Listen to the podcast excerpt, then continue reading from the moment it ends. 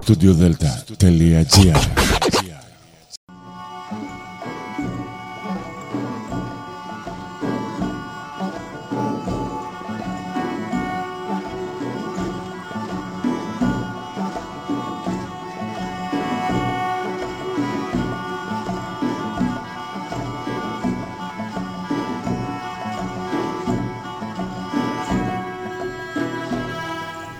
Καλησπέρα κυρίες και κύριοι. Είναι η εκπομπή Άνθρωποι και Ιστορία.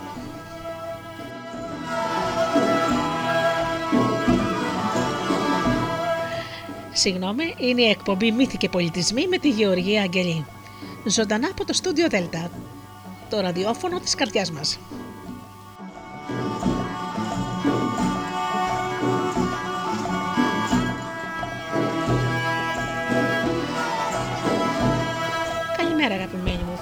Μαζί εδώ στο Studio Delta, Σάββατο πρωί όπως πάντα. Σήμερα έχω να σας παρουσιάσω ένα πολύ όμορφο και καλογραμμένο βιβλίο.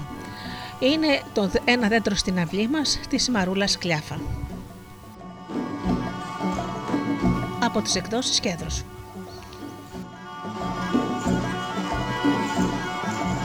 Πρώτα όμως να καλημερίσω τους φίλους μας, τους αγαπημένους δημοκράτες, που μας τιμούν με την παρουσία τους όλα αυτά τα χρόνια. Καλημερίζω λοιπόν τους ανθρώπους που πληκτρολογούν www.studiodelta.gr και βρίσκονται εδώ μαζί μας στη σελίδα του σταθμού.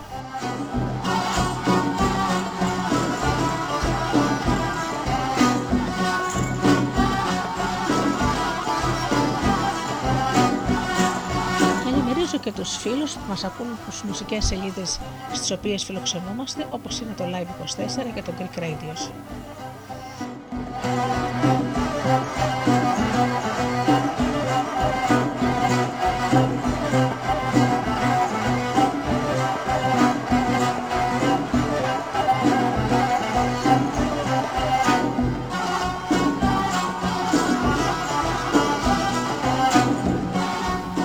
Καλησπερίζω και τους φίλους που μας ακούν από κινητά και tablets.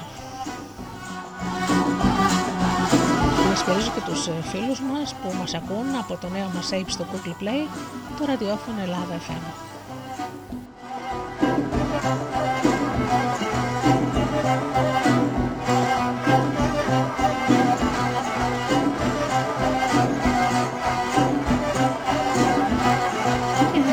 Την καλημέρα μου στους αγαπημένους μου συνεργάτες, τον Τζίμι, την Αφροδίτη και την ώρα.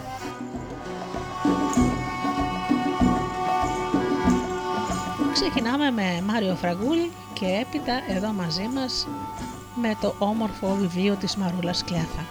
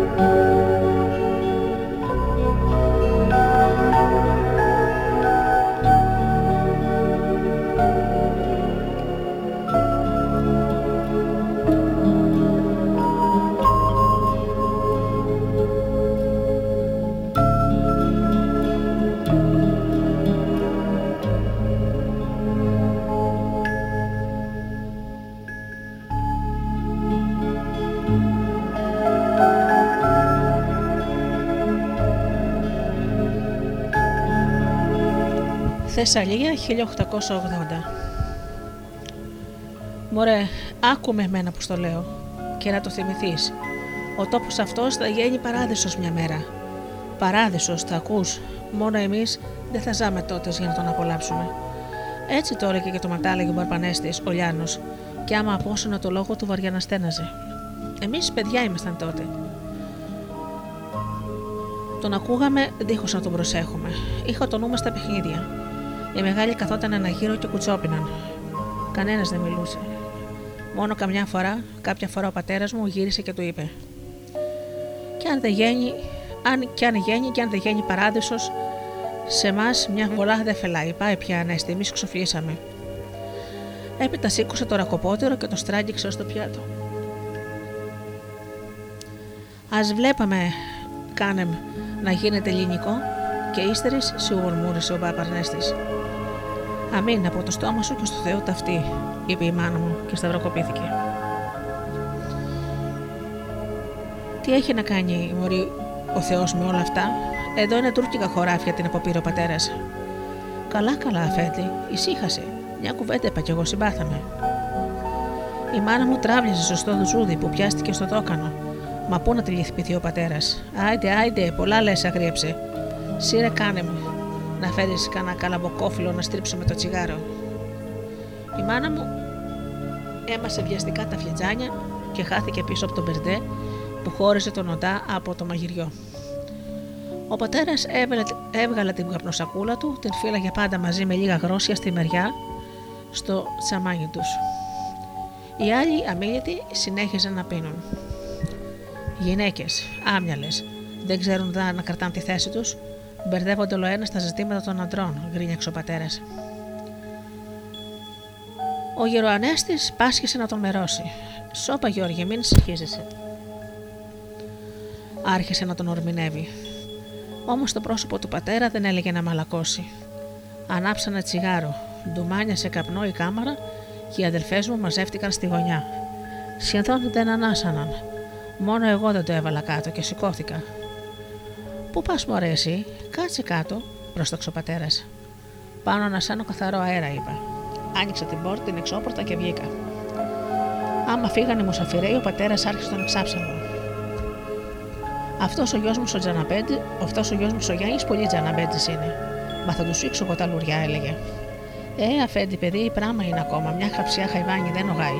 Κάτσε, θα του μιλήσω εγώ. Θα δεις, θα στρώσει.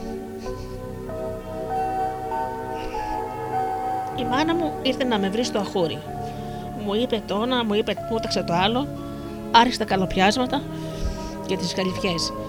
Μου είχε βλέπει σαν δυναμία, ένας αρσενικό μέσα σε τρία κορίτσια. Και ύστερα με λένε και Γιάννη, είχε πάρει το όνομα του πατέρα της, το καπετάνι Γιάννη του Τσαρουχά. Γκισέμι είσαι, μου έκανε τάχα για το μάλωμα. Έτσι ήταν και ο παππούς σου, Θεός χωρέστον, μπροστάρε σε όλα του.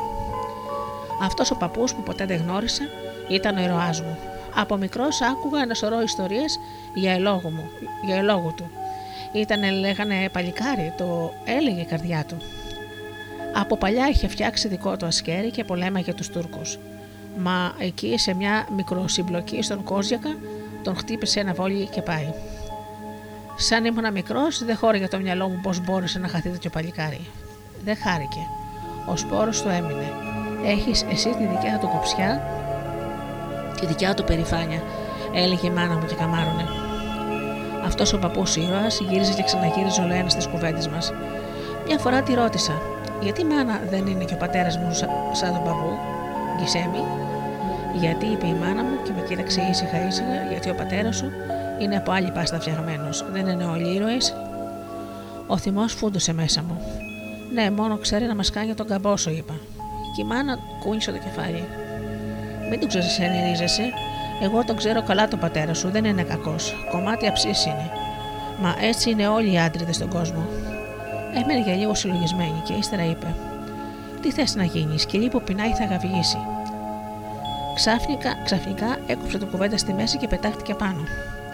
Πω πω πάλι χαρσομέρισα και έχω να φουσκαλίσω τη ρούγα. Άιντε, άιντε, έδεσε το τσεμπέρι, άρπαξε τη σκούπα και βγήκε να σκουπίσει το δρόμο. Έτσι ήταν πάντα η μάνα μου. Ποτέ της δεν της περίσευε ώρα για καθισό. Πάντα είχε κάτι να κάνει. Πώς έρχονται τώρα στο νου μου ένα-ένα. Ήμουνα τότες 10 χρονών παιδί και τα θυμάμαι σαν να έγιναν χτες. Ο παππούς μου από τη μεριά του, του πατέρα μου είχε έρθει στο χωριό ξενομερίτης. Το άκουσα να το λένε αυτό χίλιες φορές. Ο Καραγκούνης δεν έχει πατρίδα. Όπου βρει δουλειά κάνει κονάκι. Δεν έχει πατρίδα. Έτσι και ο παππούς μου ήρθε και έκανε κονάκι σε το, το χωριό.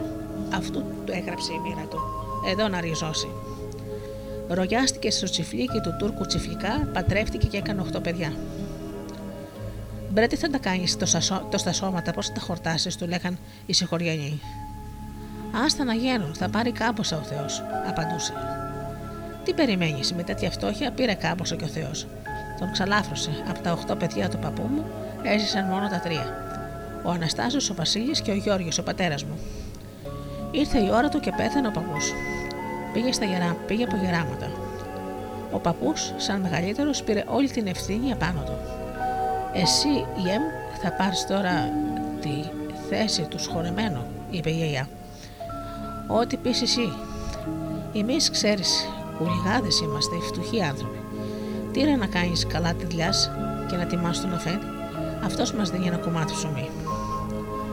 Από εκείνη την ημέρα ο πατέρας έγινε ο αφέντης όλων μας. Ο λόγος του ήταν προς τα γη. Άμα ήρθε το φθινόπωρο και πήγε στο τσιφλικά που υπόγραψε καινούριο συμφωνητικό, ο Τσιφλικάς μας έδωσε ένα ζευγάρι βόδια, ένα χωραφάκι να το σπέρνουμε στάρι. Ο πατέρας μου ζήτησε να μας δώσει ένα άλλο καλύβι. Αυτό που καθόμασταν έπαιζε νερό. Ο Αφέντη είπε πως φέτος θα πορέψουμε έτσι. Του χρόνου λέει βλέπουμε. Και άμα πεθάνει ο γείτονάς μας ο Θανάσης, θα πάρουμε εμείς το καλύβι του. Πόσοι νοματέοι μπορείτε να δουλέψετε, ρώτησε ύστερα. Τέσσερις, είπε ο πατέρας και έβαλε και εμένα στον λογαριασμό. Ο Αφέντη ευχαριστήθηκε, χάιδευσε τα γένια του. Του, του, του χρόνου, δίχω άλλο, θα πάτε σε στεγνό καλύβι, υποσχέθηκε. Και εμείς δέσαμε κόμπο την υπόσχεσή του. Και κάθε φορά που έβριχε ο πατέρας, έβγαινε και κοίταζε απέναντι. Δεν λέει να πεθάνει και αυτός ο Θανάσης, κορακοζόητος είναι ο Θεόφωμο, μουρμούριζε. Η γιαγιά αναστέναζε. Ο γεροθανάσης είχε τα χρόνια της. Αυτός είναι ο τελευταίος χειμώνας εδώ. Την άγγιξη θα φύγουμε, έλεγε ο πατέρας. Μιλούσε δυνατά, επίτηδες, για να ακούσουμε και να κάνουμε υπομονή. Κάνε υπομονή, Αφέντη, είπε η μάνα, σαν άκουγε πως ο μπακάλι μας έκοψε τα βρεσέδια. Σφίξτε το λουρί σας, γύριζε ο πατέρας και είπε σε όλους μας. Συμμορφωθήκαμε με την προσταγή του.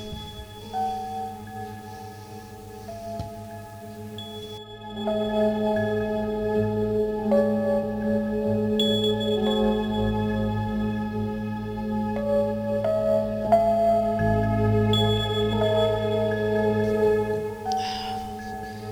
μέρα εκείνη η μάνα μου είχε ξυπνήσει από τα χαράματα. Έτσι σκονόταν πάντα, σαν να είχε αναζημώσει. Μέσα στον ύπνο μου την άκουγα που πήγαινε πέρα δόθε, άλλοτε ρίχνοντας τσάχνα στη φωτιά για να κάψει η χάστρα και άλλοτε κουκουλώνοντα με τσόλια την πινακωτή για να φουσκώσει μια ώρα αρχίτερα το ψωμί. Κάποια στιγμή έσκυψε πάνω μου. Άιντε Γιάννη, άσε το, χαρτζι, το ραχατιλίκι και σήκω, φώναξε. Εγώ που δεν θέλω να της πάω κόντρα, μπας και θυμώσει και δεν μου δώσει την κουλουρίτσα μου πάντα, όταν ζήμωνε έφτιαχνε και μια κουλουρίτσα για μένα. Σηκώθηκα και πήγα να νυχτώ. Από τα μεσόθερα την άκουσα να με φωνάζει. Γεια σου, πρέπει να πας προσφάει στον πατέρα σου. Έφυγε νηστικός ο καψερός. Πού θα του στείλεις μια χαψιά παιδί, πήγε στη, μπήκε στη μέση η γιαγιά. Τι θες να κάνω, τα κορίτσια ξεπετάχτηκαν. Δεν κάνει πια να την κερνάνε μονάχο τους στα χωράφια. Σαν να μην, σαν να μην μας έφταναν οι τουρκαλάδες, έχουμε τώρα και το ρολοθύμιο. Τις προάλλες λέει πήρε πέτρες. Πήρε με τις πέτρες τη Βασίλενα. Έτσι στα καλά καθούμενα. Δεν ογάει ο έρμος τι να κάνει. Σάβου του θέλει. Του άλυψε αγλέψε από τότε που. Η γιαγιά χαμήλωσε τη φωνή. Η μάνα μου αναστέναξε και άρχισε να φορνίζει τα καρβέλια. Έστησα αυτή να ακούσω τα παρακάτω, μα είχαν αλλάξει κιόλας κουβέντα. Ο νους μου άρχισε να τρέχει στο λολοθύμιο, που ήταν το γέλασμα του χωριού. Σαν τον βλέπαμε να περπατάει στους δρόμους με τα χέρια στις τσέπες και να χαχανίζει όλη την ημέρα, τον παίρναμε στο κοντό. Πριτ θύμιο, του φωνάζαμε, και εκείνος τράβεγε από εδώ και ο άλλος τον έσπρωχνε από εκεί. Ήταν σαν να σε κόβει νύλα. Μα ο θύμιο πέρα βρέχει. Γελούσε του καλού καιρού. Καμιά φορά οι πιο νταΐδε του λέγανε. Θύμιο, πες αλεύρι. Αλεύρι, έλεγε τρελός. Ο αφέντης σε γυρεύει, του φωνάζανε και σκάχανε στα γέλια. Σαν άκουγε ο τρελός τη λέξη αφέντης, γινόταν ηθηρίο. Άρχισε τις βρισχές και τις εσχρολογίε και καμιά φορά τους έπαιρνε με τις πέτρες. Του στρέψε του καψερού από το πολύ ξύλο, μουρμούρισε η μάνα μου, και κάθε φορά που έβλεπε το λολοθύμιο να περνάει από τον δρόμο μας, τον σταματούσε στο φράχτη και όλο κάτι του έδωνε. Άλλοτε λίγο χαλβά, άλλωστε κανένα χαζαχαρωτό, έτσι για να κλικάνει τον πόνο του. Την ώρα που έφευγα, η γιαγιά με πήρε παράμενα και άρχισε τη διάθεση. Κοίτα καλά, τα μάτια 14. Άμα δεις κανένα ζαπτιέ κρύψ στα βάτα. Αλλά πάλι πέσα πάνω, τι και σε ρωτήσα τίποτε, για μας, κάνε του να ανοίξουν. Μα τι κάθεσαι και λες τώρα, μάνα στο παιδί, μπήκε στη μέση η μάνα μου. Η γιαγιά σκούνισε το κεφάλι. Άιτε εσύ, ξέρω εγώ τι λέω. Μα τι έχουμε να κρύψουμε. Ωραία, άμα θέλει αυτή να συμπλέξει, να συμπλέκνει με του τίποτε. Έχουνε δει η μένα τα μάτια μου. Μάνι, μάνι, έβαλα την κατσιούλα μου και βγήκα. Η γιαγιά έτρεξε έξω πίσω. Κάνε εσύ όπως σου ορμήνεψα, μου ψιθύρισε και μου έβαλε κρυφά στο χέρι κάμποσα μπιμπίλια. Κίνησε να φύγω. Δεν πρόκανα να στρίψω το σοκάκι και να σου η αδερφή μου η Τασία γύριζε από τη βρύση. Γιάννη, Γιάννη, φώναξε. Καμώθηκα πως δεν άκουγα γιατί την ήξερα καλά την Τασία. Θα μου φόρτωνε πάλι το πιο βαρύ γκιούμι. Βρε Γιάννη, έμπηξε μια αγριοφωνάρα. Ζορίστηκα. Τι θες, της λέω. Σα πού πα, στο χωράφι, δεν βλέπεις, πάω φαΐ στον πατέρα. Μ, στέκα να έρθω κι εγώ, λέει και παρατάει τα γκιούμια. Τι να έκανα, δεν μίλησα, ήταν ξερό κεφαλή αδερφή μου. Άμα έλεγε κάτι, δεν γύριζε. Πηγαίναμε και ήμασταν και δυο μου τρομένοι. Εμένα το μυαλό μου δεν έλεγε να ξεκολλήσει από την κουβέντα που μου είχε πει η γιαγιά. Τον ούσο μην ανταμώσεις κανένα ζαπτιέ. Ε, μικρός ήμουνα, μα είχα προλάβει να κάνω και να μάθω κανένα δύο πράγματα στη ζωή. Κάθε φορά που οι ζαπτιέδε ερχόντουσαν στο χωριό ήταν για να μας βάλουν να πληρώσουμε κάποιο τζερεμέ ή να πλεξικολογήσουν κανένα κοτέτσι. Καλά το λέγανε οι παλιοί. Τζορμπατζής ζαπτιές και εξωτικό μισουλάχι ποτέ στον δρόμο. Φτάνοντας στο σταυροδρόμιο, η αδερφή μου μου δίνει μια σκουδιά και μου λέει: Πάμε από το κάστρο να κόψουμε δρόμο. Δεν ξέρω τι με έπιασε, μα έτσι για να τη σκάσω, της λέω πως καλύτερα ήταν να πάμε από γύρα. Από το κάστρο όμως είναι κοντύτερα, επέμενε και πεισμάτωσα. Εσύ τη λέω πήγαινε από το κάστρο, εγώ θα πάω από γύρα. Κατάλαβα, στραβομούριασε, σκιάζεσαι γι' αυτό. Έκανα πως δεν άκουσα, μαθαίνοντα και θυμήθηκα την ιστορία της γιαγιάς. Κάθε βράδυ, σαν καθόμασταν στην αυλή και βλέπαμε απέναντι ψηλά στη μαγούλα το μεγάλο κάστρο, η γιαγιά έλεγε: Σε αυτόν τον πύργο που αγλέπτε ζούσε μια φουλά μια βασιλοπούλα.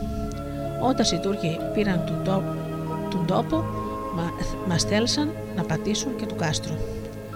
Οι πόρτες όμως κλείουσαν καλά και η Βασιλοπούλα με τις παλατιανοί έριχναν τσεχθροί βραστό νερό και έτσι ζυμάταγαν.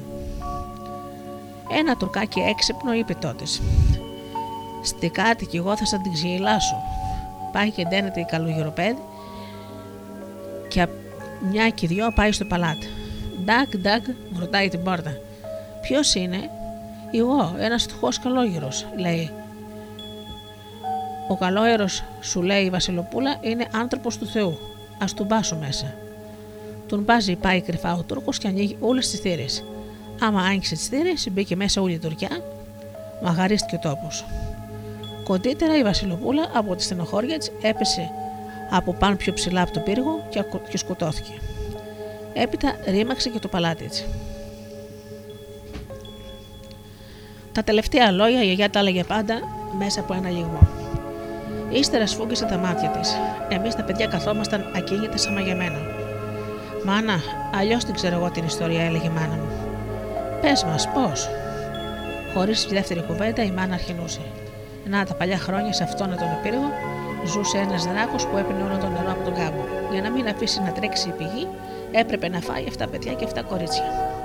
Υπόφερνε ο τόπος, διψούσε. Ύστερα μια μέρα ήρθε ο Αιγιώργη καβάλω στο φτερωτό του άλογο. Αυτός πάλεψε με τον δράκο και τον σκότωσε. Έτσι ελευθερώθηκε ο κάβος.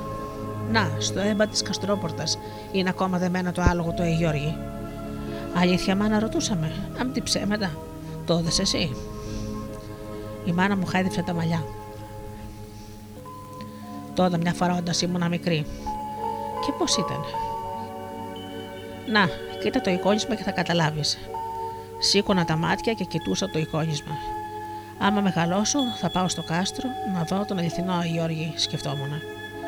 Φοβητσιάρη, ξανά πει η Τασία. Έτσι μου ερχόταν να της δώσω μια κλωτσιά, μα κρατήθηκα. Η Τασία με περνούσε δύο κεφάλια. Άιντε, της λέω, πάμε από το κάστρο. Και κοίτα, μην, ξαναπείς, μην με ξαναπείς σε μένα φοβητσιάρη, γιατί η αδερφή μου ευχαριστημένη που έγινε το δικό της γέλασε. Έτσι, στα αστεία το είπα. Εσύ τα πιστεύεις, έκανα υπερφρονητικά. Συνεχίσαμε να περπατάμε εμίγητοι. Αφήσαμε τη δημοσιά, τη δημοσιά δηλαδή, εκείνα τα χρόνια μόνο καρόδρομους είχαμε. Τέλος πάντων, θέλω να πω, αφήσαμε τον δρόμο και πήραμε το μονοπάτι. Ο αέρας μου σχοβολούσε ρίγανη και δυόσμο. Πού και πού έφτανε ως τα αυτιά μας το κράξιμο κάποιου πουλιού. Ύστερα πάλι απλωνόταν ησυχία. Κάποια στιγμή γυρίζει η Τασία και μου λέει: Κοίτα τον πύργο, λες να είναι αληθινή η ιστορία με τη Βασιλοπούλα. Μπα, της λέω, η ιστορία του Δράκου είναι καλύτερη. Της Βα... Βασιλοπούλας όμως είναι αληθινή. Πιο αληθινή είναι το Αγιώργη, αφού σου λέει υπάρχει και άλλο στην αυλή. Άντε καλέ, τι είναι αυτά που μου τσαμπονάς, κορόιδεψε αδερφή μου. Το κάστρο ήταν της Βασιλοπούλας. Φουρκίστηκα. Κι εγώ σου λέω πως ήταν του Δράκου, φώναξα. Της Βασιλοπούλας, του Δράκου. Ήταν της Βασιλοπούλας να σκάσει. Και να σκάσει και να σκα. Και ξαφνικά η Τασία, η τασία γούρλουσε τα μάτια. Το μούτρο του έγινε σταχτή. Άκουσες! Ψέλισε και μ' άρπαξε από τον μπράτσο. Τι να ακούσω, της λέω και ήμουν ακόμα τσαντισμένος μαζί της. Ε, εκεί, Τράβησε έντρεφή μου και μου δείχνε κατά τη μεριά του ποταμού. Κοίταξε και δεν φαινόταν ψυχή. Είναι τα καλικατζαρούδια.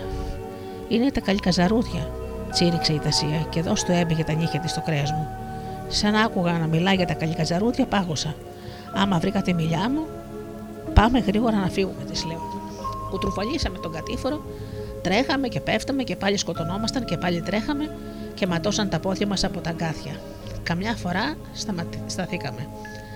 Άμα ξαναβρήκαμε την ανάσα μας, στήσαμε τον καυγά. Εσύ φταίς, όχι εσύ φταίς. Κάναμε σαν τα κόρια, έτοιμοι να χυμίξουμε ο ένας τον άλλον.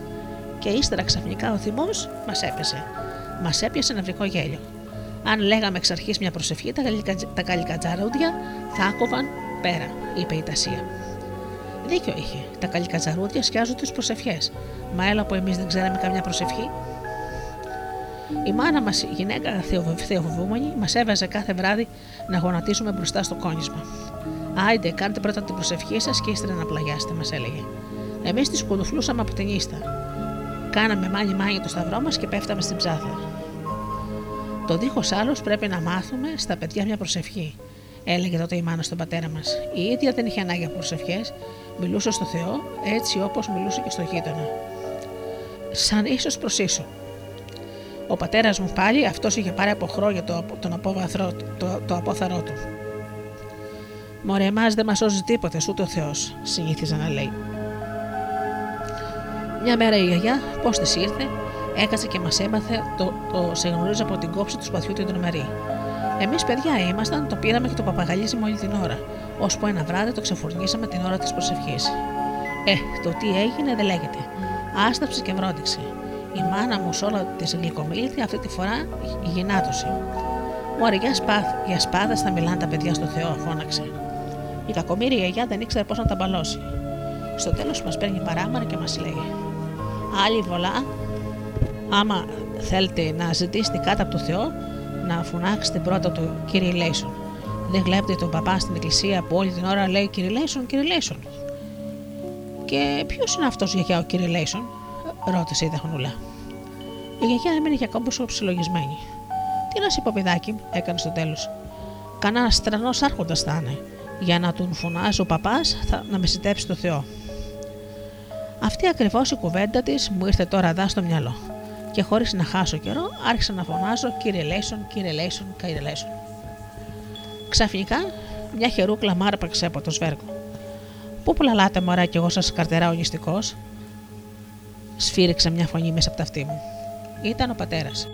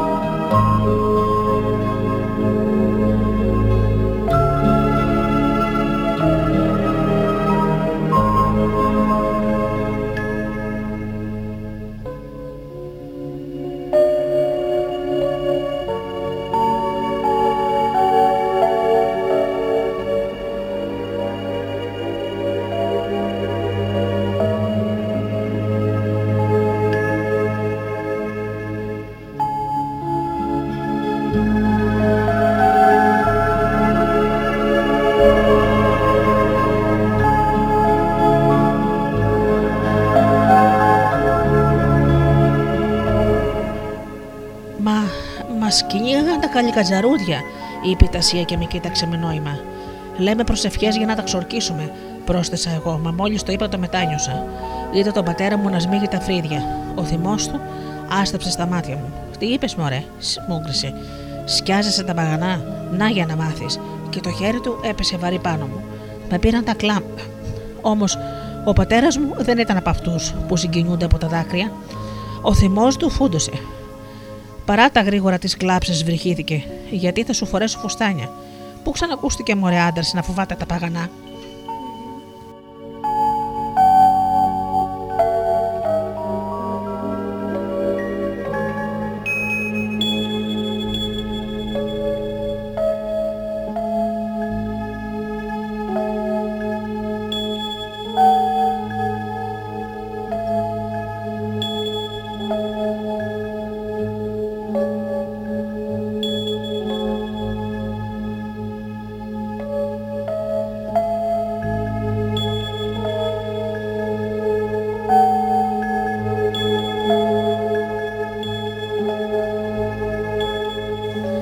Ζάρωσα, τον ήξερα καλά τον πατέρα. Άμα ήθελε να ρεζιλέψει κάποιον, του λέγε Άιντε να φορέσει φουστάνια. Αυτό ήταν η πιο μεγάλη προσβολή που θα μπορούσε να του κάνει. Σαν πήρε να νυχτώνει, ο πατέρας έλυσε τα βόδια, έδωσε στην τασία να κρατάει το σκηνή, μάζεψε το ινί και τη σβάρνα και αφού σφύριξε το σκι στο σκύλο, είχαμε ένα σκυλί που το είχα βρει κουτάβι πεταμένο στο χαντάκι και το σημάζεψα. Τραβήξαμε για το χωριό. Μπροστά πήγαινε ο πατέρας με την τασία, πίσω εγώ και ξεκινήσαμε. Κάποια στιγμή δεν ξέρω πώς έγινε, ως φαίνεται στραβοπάτησα το πόδι μου, σβάρνισε μια πέτρα που ξεκόλλησε και άρχισε να κυλάει την κατηφόρα. Έμπηξε τις φωνές. Ο πατέρας γύρισε, είδε την πέτρα και νόμιζε πως την πέταξα επίτηδε για να τον χτυπήσω. Και αμέσως παράτησε τα βόδια. Τράβα σπίτι, πρόσταξε την τασία και αυτός πήρε τον ανήφορο. Τώρα θα σε κανονίσω, εγώ ούρλιαξε, και η φωνή του γιόμισε τον κάπο μαγριάδα. Δεν ξέρω γιατί, μα φοβήθηκα. Δεν έπρεπε να φοβηθώ. Το ξέρω, δεν έφταιγα. Το πόδι μου παραπάτησε και η πέτρα έφυγε από μόνη της. Την είδα εγώ. Κατάλαβα πως τον χτυπούσε, γι' αυτό φώναξα για να προφτάσω το κακό. Μα. Δεν έγινε έτσι. Να που φοβήθηκα, λες και ήμουν ο φταίχτη. Το έβαλα στην τρεχάλα. Τα πόδια μου γλιστρούσαν. Οι πέτρες σάριζαν. Τα αγκάθια σκάλωναν επάνω μου. Με έπιαναν και έλεγαν: Ναι, ο φταίχτη, αυτός είναι. Έριξε την πέτρα. Όχι ψέματα, δεν ήμουν εγώ, φώναζα. Και ο σκύλος που ήταν φίλος μου, που τον τάιζε με το ψωμί μου, με κοίταγε κι αυτός. Έμπαινε ανάμεσα στα πόδια μου, με πεντίκλωνε και δυσκόλευε το φευγιό μου. Στο τέλος θα κατάφερα να με ξαπλώσει χάμο βαρδιπλατή. Είχα πέσει μέσα σε μια βαθιόνα. Τα βάτα με σκέπαζαν ολόκληρο. Δίπλα μου μια γκουστέρα με κοίταζε ενοχλημένη. Της είχα χαλάσει το χουζούρι.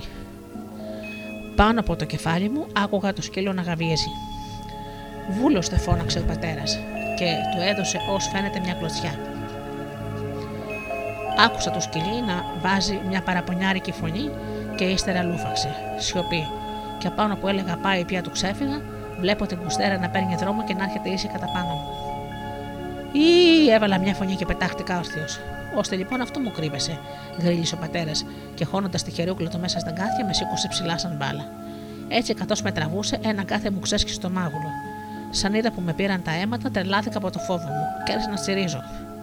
Βρε, δεν θα μου γλιτώσεις εμένα με κάτι τέτοια, φρένισε ο πατέρας και ρίχτηκε πάνω μου.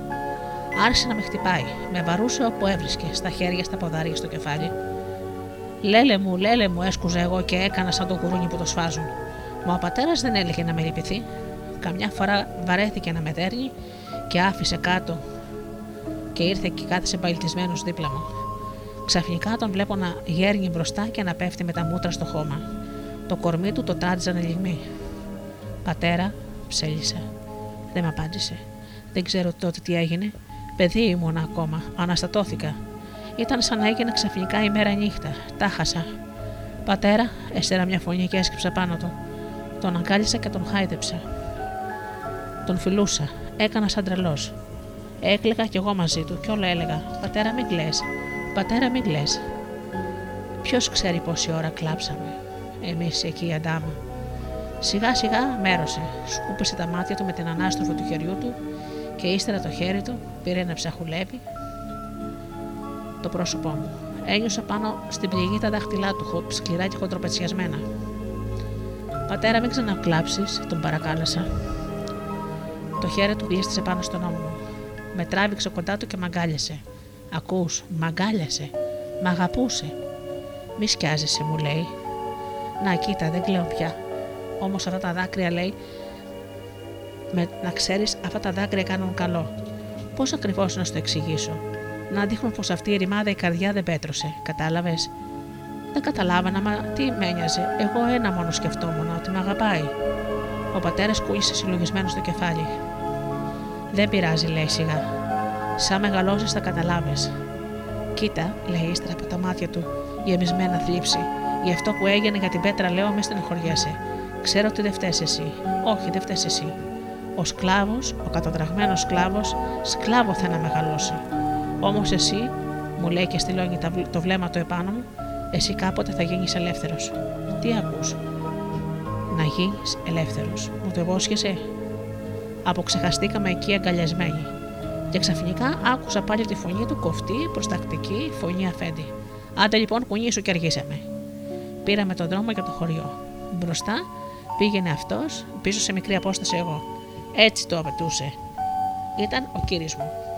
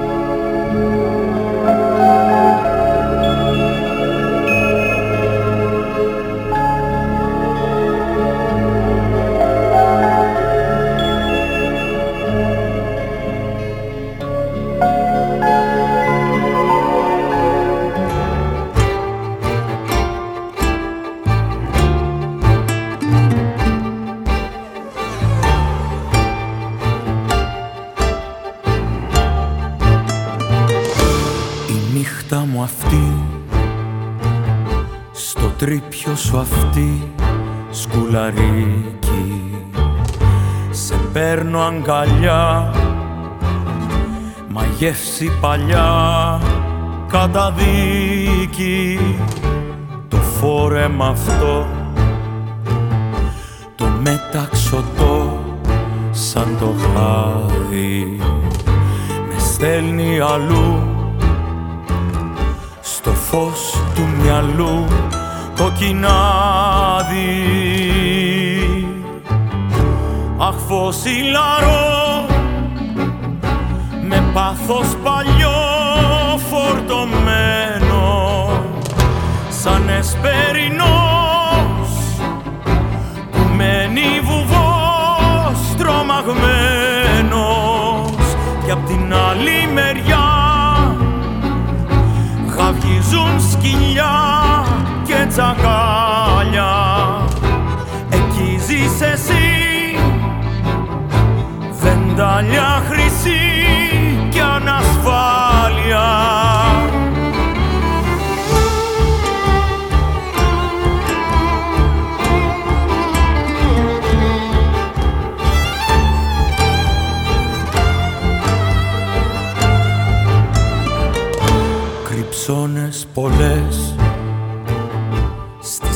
άδειες σπηλιές με τους ψεύτες.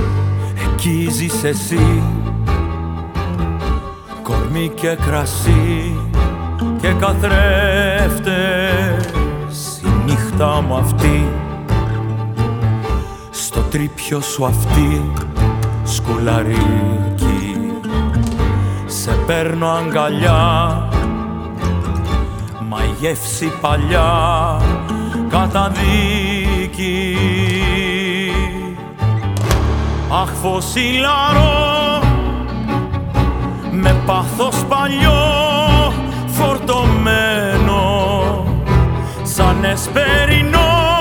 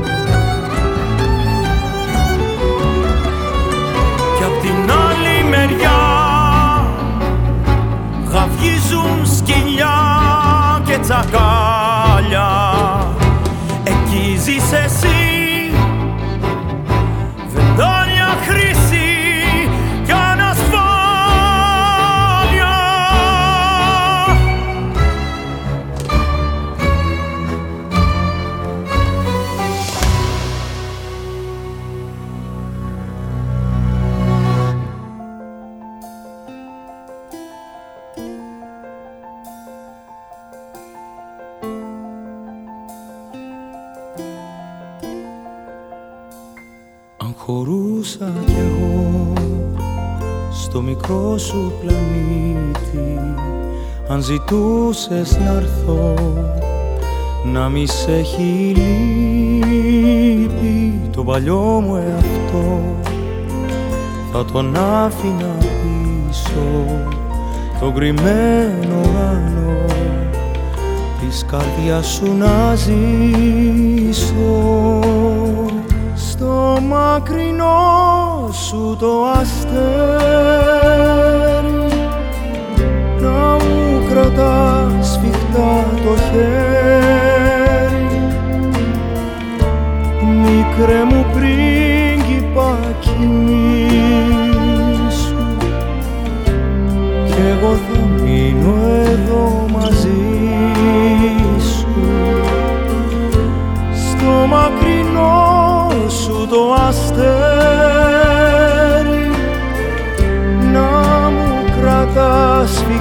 το χέρι. Μικρέ μου πρίγκιπα κοιμήσου. Κι εγώ θα μείνω εδώ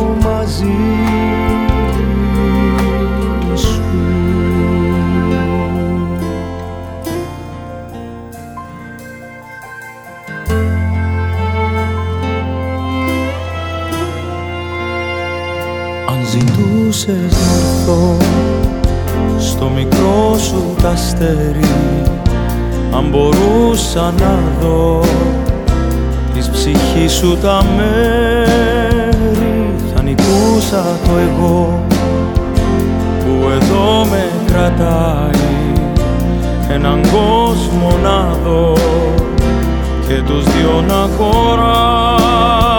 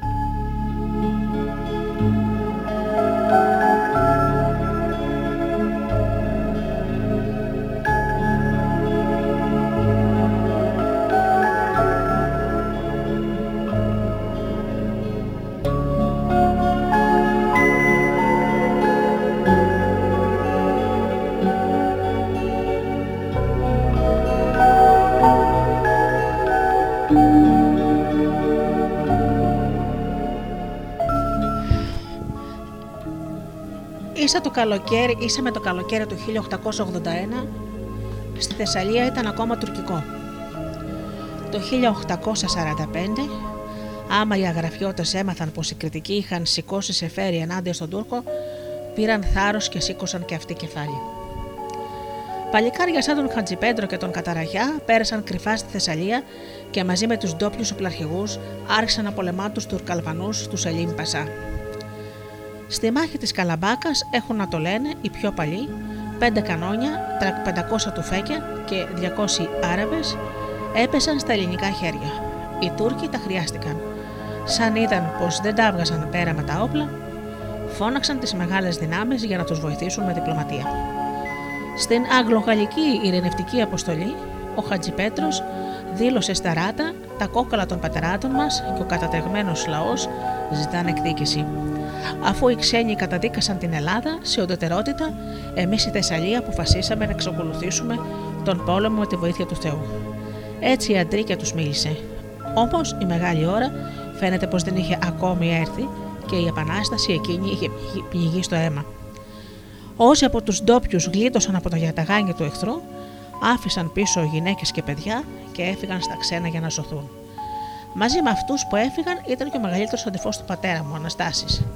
Για χρόνια και ζαμάνια τον είχαμε χαμένο και η μάνα του, δηλαδή η γιαγιά μου, μοροφορέθηκε.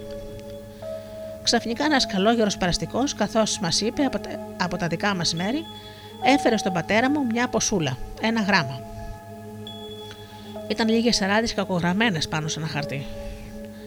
Ο πατέρας μου που δεν ήξερε να διαβάσει πήρε τα χέρια του το χαρτί.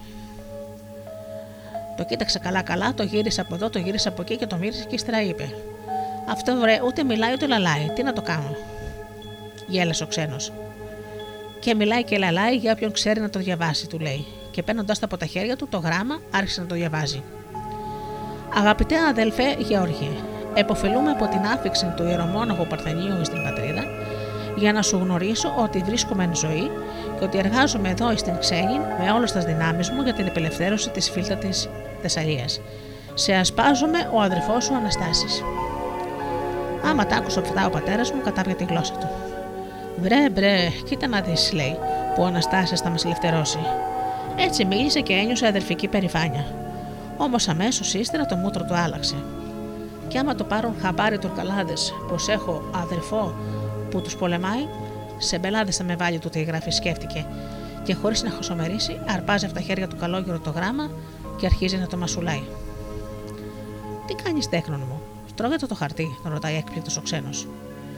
Κάλιο δέσποτα να το φάω εγώ παρά να με φάει εκείνο, του λέει ο πατέρας μου, και προς κοκοφανισμό του καλόγερου συνεχίζει. Και εσύ, παππούλη, πρέπει να βιαστείς να φύγεις πριν σε προκάνει η νύχτα. Μπάθιο, φυλάξει, τι λόγο ξεστόμησε, αφέντη, του λέει συγχυσμένη η μάνα μου και χωρίς να το ρωτήσει τρέχει και βγάζει από την κασέλα τα πιο καλά στροσίδια και στρώνει στον ξένο να πλαγιάσει. Στην αρχή ο, ξεν, ο καλόγυρος δεν ήθελε να κάτσει. Άσε κυρά της λέει, δεν έχω ύπνο. Καλύτερα να φύγω. Ύστερα από αυτό ο πατέρας μου μπήκε στο φιλότιμο. Μπούγυρου παππούλη του λέει, κόπιασε να φάμε.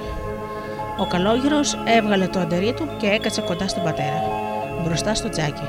Η μάνα μου πήγε στο μαγειριό να ετοιμάσει το φαΐ. Οι δύο άντρες κάθεσαν αμήλυτοι. Ο πατέρας τριφογυρίσε και ήθελε να ανοίξει κουβέντα, μα δεν ήξερε πώς. Έβηξε μια-δύο φορές και ύστερα τα έβαλε με εμάς τα παιδιά, τάχα πω κάναμε μεγάλη φασαρία. Μπορεί και να κάναμε, παιδιά ήμασταν. Κάποια στιγμή γυρίσει και λέει στον καλόγερο: Τι λένε εκεί στα ξένα δέσποτα, θα γίνει καμιά φορά ελληνικό εδώ; Σημώνει ώρα, αδελφέ μου, να έχετε μόνο πίστη στο Θεό. Μεγάλη χάρη του κάνει και εκείνος και σταυροκοπιέται. Μωρέ πίστη έχουμε, μα φαίνεται πως δεν φτάνει. Ο Τούρκος μας πιλατεύει. Και οι φράγκοι ούτε που γνιάζονται αν ζούμε ή αν πεθαίνουμε. Η ελληνική κυβέρνηση αρχίζει να λέει ο καλόγερος.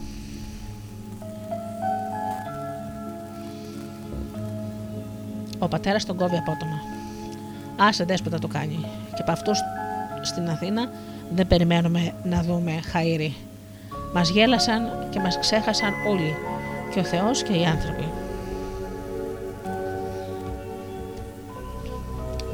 Σουτ, μη μιλάς έτσι, σ' ακούνε και τα παιδιά, τον μάλωσε ο ξένος και κοίταξε με έγνοια κατά τη μεριά μας.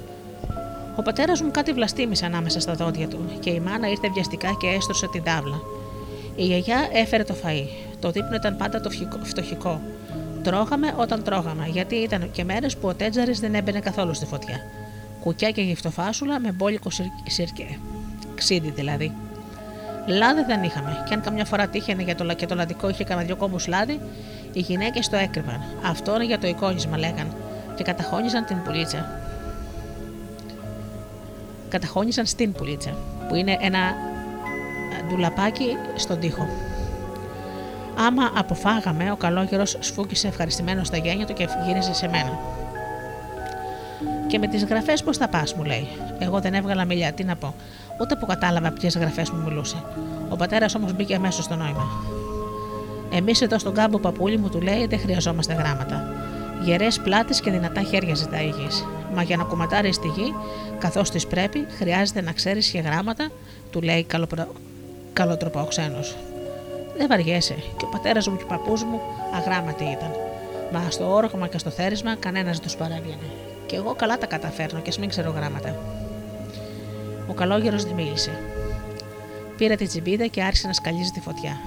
Έπιασε ένα χοντρό κάρβο άνω στο τσιμπούκι του και ύστερα τονίζοντας μια-μια τις λέξεις του λέει: Μόνο τότε Γιώργη θα σταθούμε στο έθ, σαν έθνος, όταν και ο Ζευγίτη και ο Βοσκός και ο Εργάτης μάθουν γράμματα. Τότε θα ξέρουμε να περασπιστούμε τα δίκαια μας.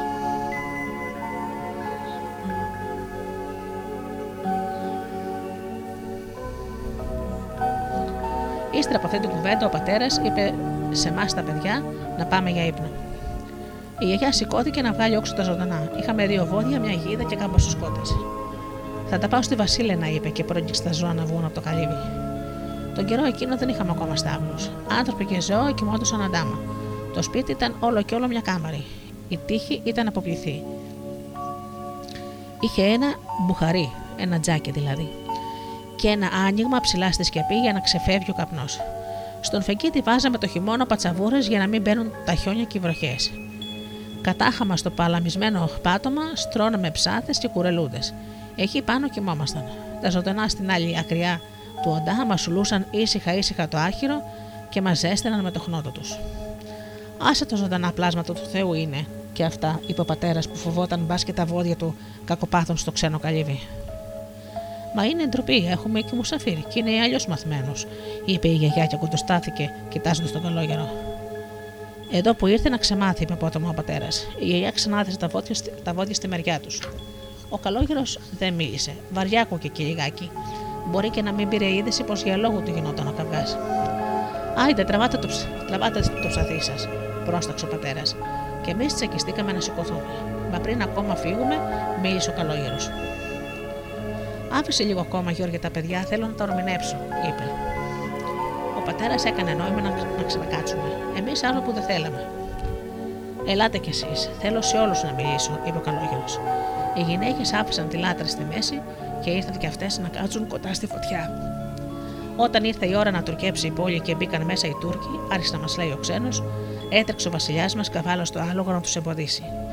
Ήταν πλήθος αρρύθμιτο. Η Τουρκιά και εκείνος χτυπούσε και έκοβε αδιάκοπα με το σπαθί του. Τότε σκοτώθηκε τα λογό του και έπεσε κι αυτός. Και εκεί που ένας αράπης σήκωσε το σπαθί του να χτυπήσει τον Βασιλιά, ήρθε ένας άγγελος κυρίου και τον άρπαξε και τον πήγε σε μια σπηλιά. Βαθιά στη γη κάτω, κοντά στην χρυσή πόρτα. Εκεί μένει μαρμαρωμένος ο Βασιλιάς και καρτεράει να έρθει πάλι ο άγγελος που τον σηκώσει. Αμήν, είπε ο πατέρας, και για πρώτη φορά τον είδα να σταυροκοπιέται. Και, τότε, και πότε θα σηκωθεί ο μαρμαρωμένος Βασιλιάς, ρώτησε η αδερφή μου η Τασία. Κάποτε θα έρθει και αυτή η ώρα. Όμως αυτά τα πράγματα δεν γίνονται έτσι εύκολα. Πρέπει πρώτα να ενωθούμε και να μονιάσουμε. Είπε αυτά τα τελευταία λόγια και κοίταξε τον πατέρα μου, λες και περίμενα από αυτόν μια απόκριση. Ο πατέρας φαινόταν μουδιασμένος. Εμείς, εμείς τι μπορούμε να κάνουμε, τράβησε. Τι ξέρουμε εμείς από αυτά; Ραγιάδες είμαστε, φτωχοί άνθρωποι. Ποιος μας χαμαριάζει εμά. Ο καλόγερος δεν μίλησε. Τον θυμάμαι σαν να τον βλέπω τώρα μπροστά μου. Καθόταν με το κεφάλι χωμένο με τις, στις χούφτες του και συλλογιζόταν. Ποιος ξέρει τι συλλογιζόταν; Καμιά φορά σήκωσε το κεφάλι, ρούφεξε λίγο ταμπάκο και είπε: Άκου Γιώργη, σε, αυτό τον κόσμο, σε αυτόν τον κόσμο κανένας δεν είναι παρακαθιανός. Ο Θεός μας έκανε όλους ίσους. Μην καταφρονίσαι το λοιπόν από μόνος σου. Μπορεί και εσύ και εγώ και ο γείτονας παρέκει να είμαστε κατά πώς λες σπουδαίοι. Φτωχός είσαι, μεροκαματιάρη. Μα για συλλογή σου λίγο. Όλα τα σπουδαία πράγματα από εμά τους απλούς ανθρώπους γίνανε. Εμείς, οι πολλοί, που ο καθένας μας ξεχωριστά δεν είναι σπουδαίος, άμα μονιάζουμε θα καταφέρουμε κάτι σπουδαίο. Θα ελευθερωθούμε. Μακάρι να δω κι εγώ τη λευτεριά πριν σφαλίζω τα μάτια μου, είπε η γιαγιά. Οι άλλοι σώπαιναν. Ακόμα και εμείς τα παιδιά μπορεί να με καταλαβαίναμε καλά τα λόγια του, μα νιώθουμε πως ήταν μια ξεχωριστή στιγμή. Λίγο αργότερα ο πατέρας έσβησε το λιχνάρι και μας καληνύχτησε. Καλό βράδυ. Καλό ξημέρωμα. Ξαπλώσαμε στις ψάθες και λαγιάσαμε. Ο πατέρας με τον καλόκαιρο τραβήχτηκαν πέρα στη γωνιά. Τους άκουγα που σιγοκουβέτιαζαν και ύστερα με πήρε ο ύπνος. Άμα ξύπνησε το πρωί, ο καλόγερος είχε φύγει. Άιντε, πού θα πάει αυτό, να δούμε τι καινούριο θα μας φέρει η σημερινή ημέρα, είπε ο πατέρας και τράβηξε για τα χωράφια. Τον έβλεπα που έφευγε. Περπατούσε με την τσάπα στον ώμο. Για πρώτη φορά είχε το κεφάλι ψηλά.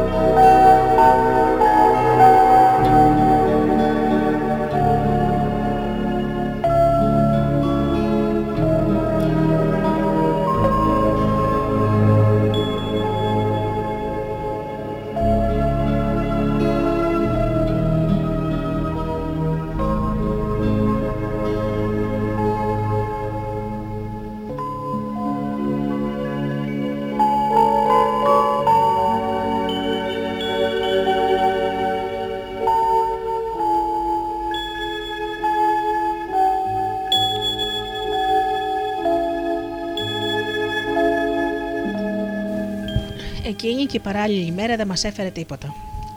Όλα ήταν ήσυχα. Ύστερα από βροχή, ο κόσμος όλος μύριζε φρεσκάδα. Οι άντρες πήγαιναν στα χωράφια και οι γυναίκες αυτές από κοντά. Ο κάμπος είχε πάντα ανάγκη από πολλά χέρια. Η μάνα μου δεν ήξερε τι θα πει καθισιό. Όλο ένα κάτι είχε να κάνει. Μεγάλη φαμιλιά βλέπεις. Εφτά μάτι. Πότε να μας προκάνει όλους. Άλλο να τον πλύνει και άλλο να τον μπαλώσει. Όμως ήταν σβέλτη γυναίκα και τα βόλευε. Σηκωνόταν αχάραγα με τα κοκόρια. Μάνι μάνι τελείωνα με το σπίτι, σπότιζε τα ζωντανά και τράβαγε για το χωράφι. Έβαζε και εκεί ένα χεράκι. Τη θυμάμαι τη μάνα μου τη χρονιά που μας ψόφιζαν τα βόδια. Πρώτη ψόφισε η Κανέλο. Έπειτα αρρώστησε η Μάρο. Βόγγαγε σαν να ήταν άνθρωπος. Σου σπάρασε την καρδιά να την ακούς. Έπειτα ησύχασε κι αυτή. Τούτο του πατέρα μου τα μπλάσα. Έπεσε το θανατά. Και τώρα πώς θα κάνω χωράφι, έλεγε και ξανάλεγε. Και εδώ του γυρόφρενε τα, πάτια, τα μάτια μπας και βρει κάποιον για αποκούμπι. Μα ποιος να τον συμπονέσει, ποιος να τον συντρέξει; Εμείς τα παιδιά ήμασταν μικρά και άπραγα. Η γιαγιά τι να σου κάνει; Γριά γυναίκα και ανήμπορη, την είχαν τσακίσει παράτερα και τα βάσανα. Οχτώ παιδιά μεγάλωσε και τα πέντε της τα πήρε ο χάρος. Οι γείτονε και οι συγγενείδε είχαν τα δικά τους. Πού καιρός οι ξένες έννοιες; Μέσα σε αυτή τη συμφορά μόνο η μάνα μου δεν λύγησε. Αυτή δεν το έβαλε εύκολα κάτω. Όσο έχουμε τη γιά μας, έχουμε τη χαρά μας. Έλεγε, άμα το λοιπόν είδε και απόειδε πως από τον Τούρκο τον Αφέντη δεν είχαμε χαίρι, όλο ένα είδε πως θα μας δώσει, όλο ένα έλεγε πως θα μας δώσει καινούργια ζώα, μα ο καιρός περνούσε και το χωράφι έμενε ανόργοτο. Τότε η μάνα μου που λες, έβαλε την τροπή στην πάντα και πήγε στον αδερφό της. Το και το θύμιο, αδερφέ μου, του λέει. Τα βόδια μας ψόφισαν. Δεν έχουμε να κάνουμε χωράφι. Ο Θεός θα σου δίνει όλα τα αγαθά και κάνα ένα ψυχικό. Αδερφή σου είμαι. Δάνεισέ μου το γαϊδούρι σου. Δύο-τρει μέρες θα το βαστάξουμε. σα που να οργώσουμε. Ο αδερφός της την ψυχοπόνησε και της έδωσε το γαϊδαρό του. Μα ξέρεις εσύ από, από γαϊδουρίσια πείσματα; Άμα που λες, τον έζωσαν στα λέτρη, ο γάιδαρο στείλωσε καταή τα ποδάρια του και δεν έλεγε ο αφιλότιμος να προχωρήσει. Βρε αμάν, βρε ξαμάν, τον πήραν με το καλό, τον πήραν με το άγριο, τίποτα. Ο γάιδαρο δεν προχώραγε. Ο πατέρας μου πίσω θύμωσε, πήρε ένα ξύλο και άρχισε να, συγκλάει, να του τσιγκλάει τα πισινά. Τίποτα. Μωρέ και ο Άγιος φοβέρα θέλει. Λέει όλο η νάτη ο πατέρας μου και τον αρχίζει στις βουρδουλιές. Ο γάιδαρο το, το δικό του, ακίνητος. Τι να κάνει και ο πατέρας, άλλαξε βιολί. Χα, ξέρω τι θέλεις εσύ. Κατά τον κύριο και ο μυστικός. Σ' αρέσουν και του λόγου σου τα καλοπιάσματα και δεμενάδες. Μοιάζεις, βλέπεις τα φεντικού σου που προσκυνάει λιτούς και δεμένου. Ο πατέρας μου με το θειό μου το θύμιο δεν τα πήγαιναν και πολύ καλά. Ο πατέρας τον περιφερνούσε και έλεγε πως ο θείος μου λιγάει τη μέση του στον κάθε τζορμπατζή. Όμως να που και αυτός τώρα ήταν αναγκασμένος να κάνει το ίδιο. Άρχισε να καλοπιάνει το γαϊδούρι. Άντε καλέ μου, τράβα τα λέτε και θα δείτε θα σου δώσω εγώ. Του έλεγε και εδώ του χαϊδολόγαγε. Σαν τ' άκουσε η μάνα, μα έγινε θηρίο. Δεν τρέπεσαι, μωρέ, του λέει να κάθεσαι και να παρακαλάς έτσι ένα γουμάρι. Δώσ' μου εδώ το καπίστρι. Μωρέ, τι κάνεις αυτού, έμπηξε μια φωνή ο πατέρας. Όμως η μάνα μου που ούτε χαμπάριζε είχε πεισμώσει και άμα πείσμονε όλα τα κατάφερνε, ακόμα και τα κατώστατα. Κάτσε εσύ στην πάντα, του λέει, θα τραβήξω εγώ τα λέτρη. Και χωρίς χασομέρια ζώνεται τα λουριά. Το νέο διαδόθηκε σε ένα στραπή στο χωριό. Η Γιώργινα έκανε μόνη της χωράφι. Βούηξε ο τόπο. Από στόμα σε στόμα έφτασε και το νέο και στα αυτιά τα φέντη. Ποιος ξέρει πώς το πήρε το πράγμα. Ψυχή ανθρώπου είχε κι αυτός, κι ας ήταν Τούρκος. Μας λυπήθηκε. Την άλλη μέρα μας έστειλε ένα καινούριο ζευγάρι. Παρήκειλε μάλιστα με ανθρωποδικό του έπιστα, ως δίτρατα και βιασύνη να το ξεπληρώσουμε, όταν ευκολυνόμασταν, είπε. Δύο μέρες και δύο νύχτες είχαν περάσει και από τότε που έφυγε ο καλόγερος. Ξημερώνοντας η τρίτη μέρα, έφτασε στο χωριό ένα τουρκικό απόσπασμα. Οι χωρικοί αναστατώθηκαν. Ψηλιάστηκαν προδοσία. Ω φαίνεται, ο καλόγερος είχε έρθει στο χωριό μας με ειδική αποστολή. Εξώ από τον πατέρα μου είχε με δει και μιλήσει και με άλλους χωριανούς. Και κάτι ετοίμαζαν. Άμα οι ραγιάδες είδαν να καταφτάνουν στα καλά καθούμενα καμιά τριανταριάνοι ζάμιδε με έναν τσαούσι, φιδιάστηκαν. Κάποιος Ισκαριώτης είναι ανάμεσά μας, είπε ο πατέρας και κατά πώ το συνήθιζε, τράβηξε στο μεσοχώρι να κεράσει ένα ρακί τον τσαούσι και να τον καλοπιάσει. Εκεί στο καφενείο, κοντά κάτω από τη μύτη των Τουρκαλάδων, τα κανόνισαν να συναντηθούν το βράδυ όλοι οι χωριανοί στο ξοπλίσιο του Αιλιά. Μαζόχτηκαν λοιπόν στον γυναικονίτη και άρχισαν να κουβεντιάζουν το πράγμα. Οι πιο πολλοί υποστήριξαν πως κάποιο μάτι πήρε τον καλόγερο και πήγε και έφερε τα μαντάτα στο βαλί. Κα, Κανένας από εμάς δεν είναι προδότης, φώναξε. Ο γερογρήβα και πετάχτηκε πάνω. Ψηλός και μεγαλόσωμος, λεβέντης, έτοιμος για καβγά. Γιατί θυμώνεις, όποιος έχει τιμή γαμιάζεται, του λέει ο πατέρας μου. Καλά σου λέει ο Γιώργης, Τούρκοι δεν ήρθαν από μόνοι τους. Χέρι δικό μας τους οδήγησε, είπε ο φίλος του, ο Μπαρπανέστης. Οι άντρες κοιτάχτηκαν ανταριασμένοι. Μόνο νογάστη λες, λέει ο καντελανάφτης. Έννοια σου και δεν μου φεύγουν κουβέντες στον αέρα. Πάνω εκεί ο Γερογρήβα σήκωσε την αγκλίσα του και έδωσε μια στο κεφάλι του Μπαρπανέστη. Ύστερα από αυτό δεν ήθελε και πολύ για να ανάψει καυγάς, χωρίστηκαν σε δύο παρατάξεις, η μία κατηγόρη για την άλλη για προδοσία.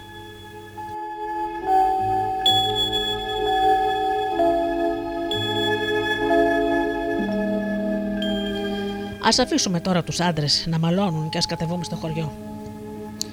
Κάτω στο χωριό οι Τούρκοι πιατσικολογούσαν. Οι γυναίκες κλείστηκαν στα σπίτια. Μα οι νιζάμιδες σπάσαν την πόρτα και μπαίναν με το έτσι το θέλω. Χτυπούσαν με τα κουρμπάτσια τις γριές, τραβολογούσαν τις νέες. Εμείς τα παιδιά πλαντάζαμε στο κλάμα. Γινόταν χαλασμός κυρίου. Άμα πέρασαν κανένα δύο ώρες και ο πατέρας μου δεν φαινόταν πουθενά, η μάνα μου δεν άδεξε άλλο. Θα πάω να τους βρω εγώ, λέει και ορμήνεψε τη γιαγιά να γύρει το σεντούκι και ό,τι βαρύ πράγμα είχαμε πίσω από την πόρτα και αυτή ξεπόρτισε. Έφτασε στην εκκλησία με την ψυχή στο στόμα. Σκύβει, κοιτάζει από την κλειδερότρυπα και τι να δει. Οι άντρες μαλλιοτραβιόταν. Μπορεί εμείς χανόμασταν και αυτό το χαβάσου, το χαβάτο, μπαίνει μέσα και μπήκε τις φωνές. Βρε εσείς δεν τρέπεστε να μαλώνετε σαν κακές γειτόνισε. Τι έχετε μπορεί να χωρίσετε και παραστάνετε τους κουτσαβάκιδε. Άιντε παρατήσετε τα λόγια και ελάτε πίσω στο χωριό να, βάλετε, να τα βάλετε με τους Τούρκους παλιοκιωτίδε. Η κουβέντα της αυτή ήταν βαριά, τους συνέφερε. Πάψαν τον καυγά. Εσύ γύρνα στο σπίτι, διέταξε ο πατέρας, που ξανά έγινε ο αφέντης της. Η μάνα μου υπάκουσε, έδεσε σφιχτά τη μαντήλα της και έφυγε. Οι άντρες χαμήλωσαν τροπιασμένοι το κεφάλι. Άμα όλα έγιναν πάλι μέλι γάλα, κάτσαν οι άντρες κάτω και μονιασμένοι πια κατάστασαν ένα σχέδιο. Να βάλουν με τους Τούρκους, να τα βάλουν με τους Τούρκους δεν μπορούσαν. Όπλα δεν είχαν. Με τι να τους πολεμήσουν, με τις πέτρες; Όμως ό,τι δεν κατάφεραν με τη δύναμη θα το κατάφεραν με την πονηριά. Τον καιρό εκείνο τα βουνά είχαν γεμίσει ληστές. Άρπαξε να φας και κλέψε να έχεις, λέει μια παροιμία. Τι να φάει ο Κοσμάκης; Η ανέχεια τους ανάγκαζε να βγουν στα βουνά. Ο καθένας που το έλεγε περδικούλα του σήκωνε μπαϊράκι.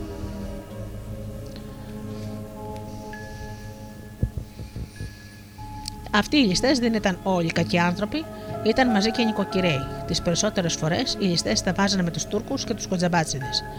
Αυτούς είχαν στο μάτι και οι αγρότες συχνά τους έκαναν πλάτες. Που λες εκείνο το βράδυ και αφού το κουβέντιασαν σου, αποφάσισαν να στήσουν παγίδα στους Τούρκου. Θα κατέβουν, λένε, δύο ντασίκιδες κάτω και θα μας πούνε πως τάχα πέρασαν οι ληστέ από το κονάκι τους και τώρα έρχονται να πατήσουν το χωριό.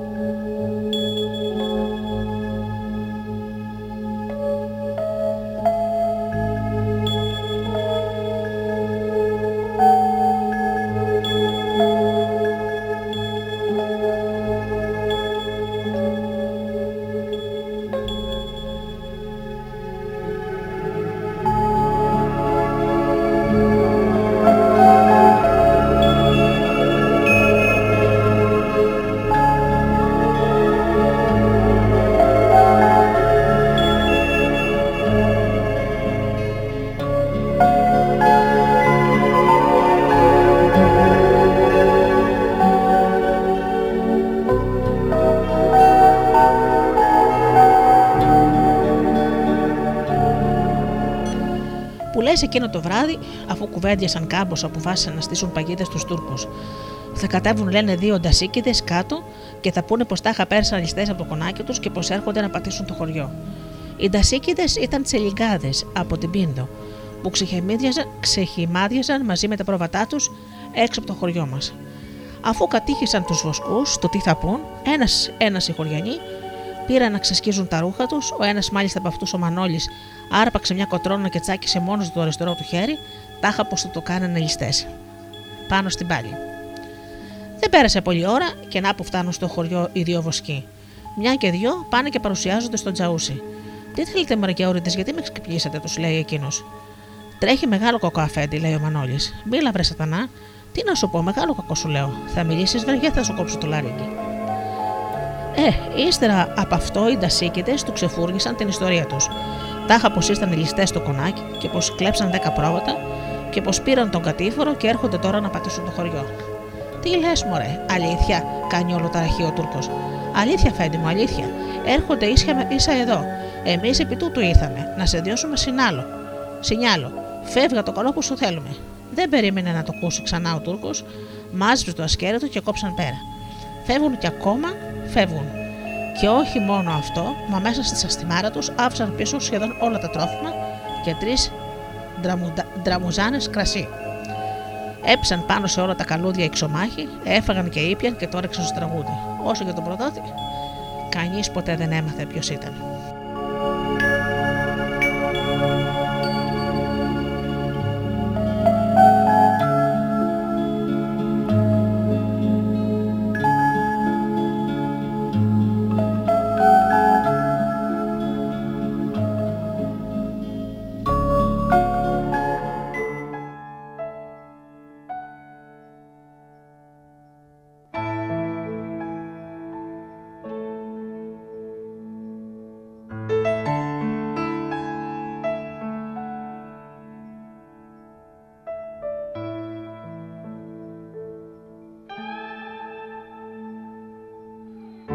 Σε παίρνα πάντοτε μαζί μου. Όποτε έφευγα μακριά σου σε ξένη νύχτα. Μια καλή νύχτα στη ζωή μου. Να με μακριά κι όμως κοντά σου, να με κοντά σου. Κι ήσουν εσύ οι αποσκευές μου στα μακρινά μου τα ταξίδια κι όταν γυρνούσα απ' τις φυγές μου ήταν καινούρια όλα τα ίδια. Ένα κομμάτι ουράνο νοστάλγησα μου λείψες πρόλαβα να πω. Και ράγισα είδα δυο σύννεφα εδώ κοντά σου, κοντά σου. Ένα κομμάτι ουράνο νοστάλγησα μου λείψες πρόλαβα να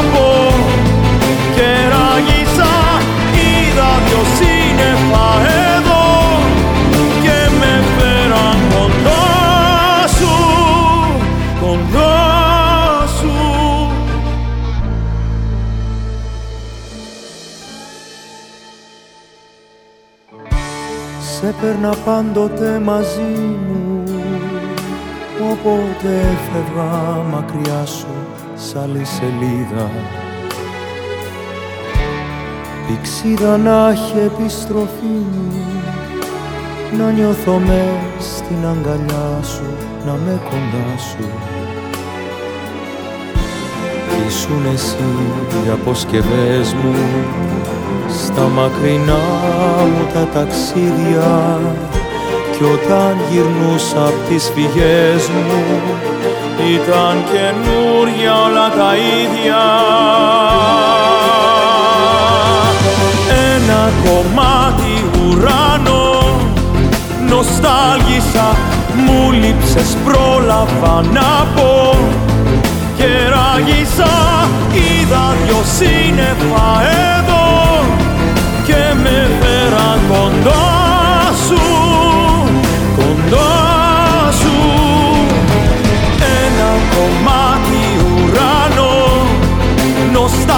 miasta, muli przez prolawana woda.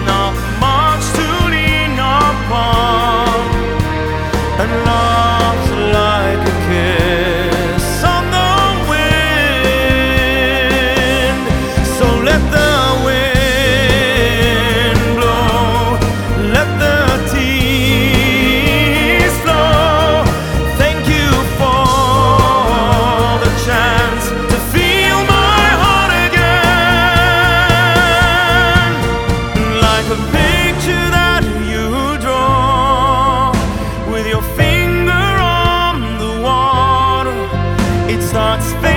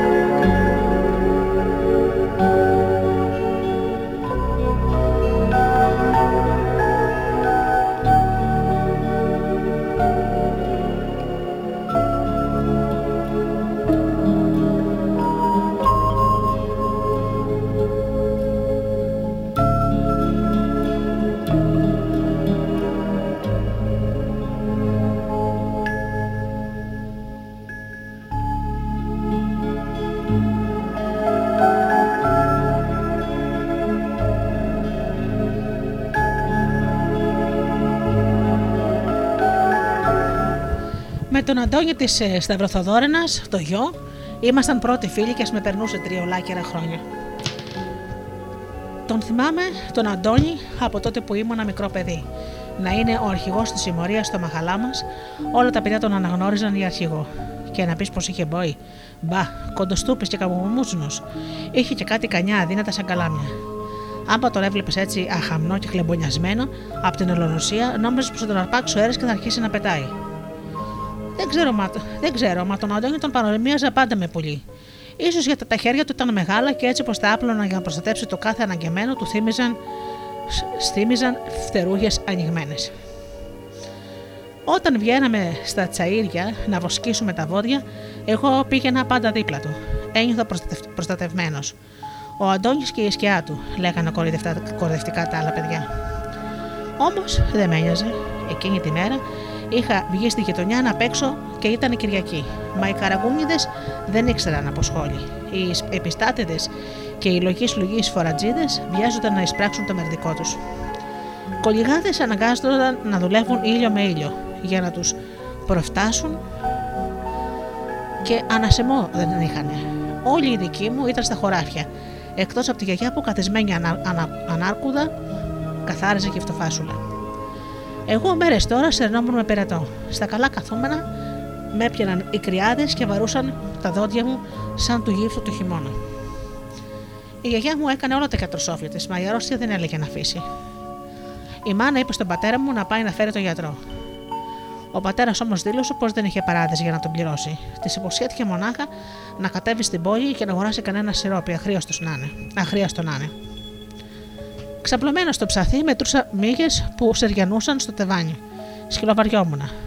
Δεν ξέρεις εσύ τι ευτυχία είναι να ζει σε ένα σπίτι γεμάτο παιδιά, το ένα να θέλει το κοντό του και το άλλο το μακρύ του, να μου γκρίζουν τα βόδια, να κακαρίζουν οι κότες και να νιώθεις τη ζωή σου να ξεχυλίζει από μέσα σου. Κοντά το μεσημέρι πήρα το καλύτερο. Θα βγω να παίξω, λέω στη γιαγιά. Σύρε ψυχούλα μου, μόνο τύρα να μην πας λάργα, μου ορμήνεψε και τσάκισε με τον ήχη της δύο μαμούνια. Τα όσπρια που μας έδινε ο αφέντη ήταν πάντα γεμάτα ζωήφια. Δεν λες, σπολάτι που τρώσει και κρέας, χωράτευε ο πεστάτη κάθε φορά που ο πατέρας μου το παραπονιόταν πως τα όσπρια ήταν σκουλικιασμένα.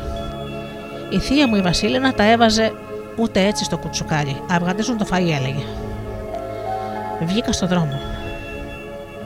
Ο ήλιος έπνιγε τον κόσμο στη λάμψη του. Στεκόμουν θαμπομένο. Ύστερα από λίγο πέρασαν από μπροστά μου τρέχοντας κάμποσα παιδιά. Παίζανε τσιλίκα, τα πήρα από πίσω. Αφού παίξαμε καμιά ώρα, βαρεθήκα, βαρεθήκαμε την τσίλικα. Πάνω στους βάλτους, πρότεινε ένα παιδί. Νικόλα το, τον ελέγανε. Πάμε, θα παίξουμε τους Έλληνες και τους Τούρκους, αποφάσισε ο Αντώνης. Όλοι συμφώνησαν. Εσύ, Γιάννη, θα είσαι σήμερα το, προ, το πορτοκαλί μου. Και μου λέει, μου λέει ο Αντώνης. Εγώ κοκκίνησα ως τα αυτιά. Αυτή ήταν μιας πρώτης τάξη ω θέση. Δύο-τρία παιδιά βάλαν τις φωνές. Γιατί να είναι ο, Αντώ... ο Γιάννης Πρωτοπαλίκαρο, λέγαν. Είναι μικρός. Ο Αντώνης δεν σήκωνε κουβέντα. Θα ήμουν το πρωτοπαλίκαρό του. Πάει και τελείωσε. Και όποιον δεν του άρεσε, να τους ο δρόμος έλεγε. Εκείνος έκανε κουμάντο. Άντε μάστο να φεύγουμε, του λέει. Δεν περίμενα να μου το ξαναπεί. Έφτιαξα χωνί τις παλάμε μου. Ε, εσείς, φώναξα. Μπάτε όλοι στη γραμμή και ακολουθάτε. Τα παιδιά βάλαν τα γέλια. Μωρέ πρώτο παλίκαρο να σου, να σου πετύχει, κοροϊδίψε ο Ηλίας. Στ, τον ακρεοκοίταξε ο Αντώνης. Τα γέλια σταμάτησαν. Μόνο ο Νικόλας ξύνησε τα μούτρα του. Εγώ με τα βεζανιάρικα δεν πολεμάω, δήλωσε και γύρισε τις πλάτες και έφυγε. Ποιος άλλος συμφωνάει μαζί του, ρώτησε ο Αντώνης. Κανείς δεν μίλησε. Φύγαμε. Λίγο πριν φτάσουμε στους Βάλτους, σταματήσαμε να, φτιά... να φωνάξω προσκλητήριο, λέει ο Αντώνης. Ανέβηκε μία πέτρα και έκανε τάχα πως διαβάζει ένα χαρτί και ύστερα μας φωνάζει έναν έναν με τα παρατσούκλια μας. Αλέξης Κασιδιάρης. Παρόν. Κυρκινέκας. Εδώ. Ηλίας Μπρούμης. Τον πατέρα του Ηλία τον λέγανε Καραθανάση. Όλοι όμως στο χωριό τον φωνάζανε Μπρούμη εξαιτίας της μεγάλης του μύτης. Σικοχάφτης. Παρόν. Όλοι εδώ είμαστε. Άντε να αρχίσουμε, έκανε ο Αντώνης. Βάλαμε ποδαράκια για να χωριστούμε σε ομάδες, πάνω εδώ άρχισε ο καφές. Όλα τα παιδιά θέλαν να παίξουν τους Έλληνες. Κανένας δεν έστριγε για να κάνει τον Τούρκο. Ε, μια και δεν έχουμε κανέναν εχθρό, ας κάνουμε ειρήνη, είπε ο Αντώνης.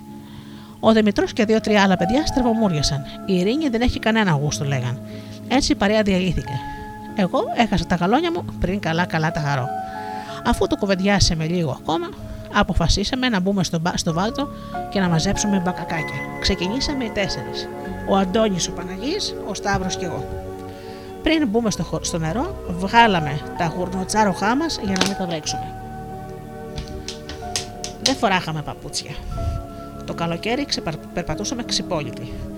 Το χειμώνα φοράγαμε χοντρές κάλτσες, τσερέπια τα λέγαμε, και γουρνοτσάροχα που τα δέναμε με σκοινιά, με σπάγκους και με ό,τι βρίσκαμε μπροστά μας. Ο Σταύρος που ήταν και ο πιο μεγάλος από όλους μας φορούσε μακρύ τρίλινο παντελόνι. Σήκωσε τα παντζάκια σου, θα βραχείς, του λέει ο Αντώνης. Αν σε έβλεπε η μάνα σου να τσαραβουτάς, είπε ο Παναγής και χαμογέλασε.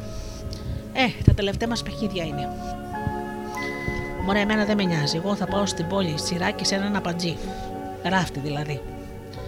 Έκανε ο Παναγής και καμάρο έλυσε και ήταν κιόλας τεχνίτης. Εσύ βρήκες δουλειά, ρώτησα το Σταύρο. Αυτοί θα γίνουν κουλοξίδες στον Τουρχάν Μπέι, πετάχτηκε ο Παναγής. Ο Σταύρος βούρκωσε. Ο Αντώνης μπήκε στη μέση και άλλαξε κουβέντα. Δεν ήθελε να στενοχωρέσει περισσότερο το Σταύρο. Όλοι ξέραμε πως μιας και η οικογένειά του ήταν χρεωμένη στον Σούμπαση, στον επιστάτη δηλαδή, έπρεπε να φύγουν και να πάνε να δουλέψουν σε ένα άλλο τσιφλίκι, ώσπου να ξεπληρώσουν τα χρέη τους. Έτσι ήταν η συνήθεια. Προχωρήσαμε λοιπόν μέσα στις καλαμιές νυχοπατώντα. Είχε μπει η άνοιξη και τα μπακακάκια χαλούσαν τον κόσμο. Ακολουθούσα τον Αντώνη αμιλήτω. Τα ποδάρια μας έτσι που γλατσούρωσαν στο νερό σηκώθηκαν με μια θολούρα ολογλίτσα. Περπατούσαμε κόπο προσέχοντας να μην γλιστρήσουν. Στάσου εδώ, λέει κάποια στιγμή ο Αντώνης, και μου κάνει νόημα να μην μιλήσω. Με τα μάτια καρφωμένα στο νερό, παραμόνευε. Δύο λεπτά αργότερα ακούστηκε θηνιβευτική η φωνή του.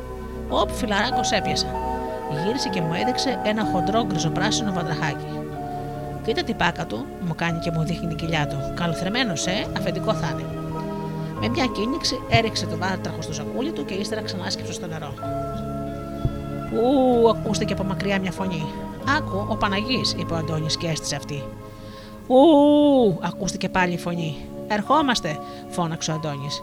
Ύστερα γύρισε σε μένα. Έλα πάμε, θα βάλουμε τα μπαγκακάκια να φουμάρουν. Καθίσαμε πάνω σε δύο πέτρες και ο Αντώνης έχωσε στο στόμα του βάτραχου ένα τσιγάρο. Κοίτα πω το ρουφάει, μερακλή είναι ο φίλος μας. Κοιτούσε το βάτραχο που κάπνιζε το τσιγάρο και ξεκαρδιζόταν στα γέλια. Εγώ για να πω την αλήθεια δεν διασκέδαζα καθόλου. Ο καημένος ο βάτραχο είχε γουρλώσει τα μάτια και η κοιλιά του είχε γίνει τούμπανο. Σε λίγο καπνός άρχισε να βγαίνει από τα αυτιά του. Σταμάτα τον, θα σκάσει, φώναζα. Πάει αυτός, γέλασε ο Αντώνης. Όπου να είναι τα κακαρόνι. Βλέπεις και η απόλαυση θέλει ρέγουλα. Δεν μ' αρέσει αυτό το παιχνίδι, του είπα. Ο Αντώνης έκανε ένα μορφασμό σαν να έλεγε θα συνηθίσεις και σε αυτό. Ξανασκύψαμε στο νερό. Ξαφνικά πίσω από τα βούρλα κάτι κουνήθηκε. Στ, έκανε ο Αντώνης και αυτιάστηκε. Τι είναι, δεν ξέρω, κάτι κουνιέται εκεί στα καλάμια. Μείναμε ακίνητοι, περιμένοντας. Ο ουρανός είχε γιομίσει σύννεφα. Θα περάσει μπόρα, είπα. Πάψτε λοιπόν να ακούσουμε, με σκούδουσε ο Αντώνης και μου έγραψε να πάω κοντά του. Κάποιος είναι εκεί, στα καλάμια. Σκύβει για να και μου λέει στο αυτή. Πάγωσα. Όλα τα διαβολικά που είχα ακούσει να λένε οι γέροι στο χωριό μου ήρθαν στο μυαλό. Πάμε από τα αριστερά να του κλείσουμε το πέρασμα, μου λέει ο Αντώνης και με τραβάει από το χέρι. Προχωρήσαμε. Το νερό όσο πήγαινε και βάθαινε και μας ερχόταν ως το γόνατο. Ο Αντώνης πήγαινε μπροστά και άνοιγε δρόμο μέσα στα βούρλα να περνάμε. Ξαφνικά γλίστρισα. Όταν σηκώθηκα, είχα χάσει τον Αντώνη. Εκεί που κοιτούσα γύρω να τον βρω, ακούω ένα θόρυβο, γυρίζω και βλέπω έναν άντρα να ξεπετιέται μέσα από τα καλάμια. Αχ, μπήγω μια φωνή. Μη σκιάζεσαι, δεν θα σου κάνω κακό, μου λέει. Και με την παλάμπη του μου έκλεισε σφιχτά το στόμα, να μην φωνάζω, και με το άλλο του χέρι με κρατούσε σφιχτά. Άρχισα να παλεύω με χέρια και με πόδια. Μην κάνεις έτσι, μωρέ μου, είχε, μου φώναξε.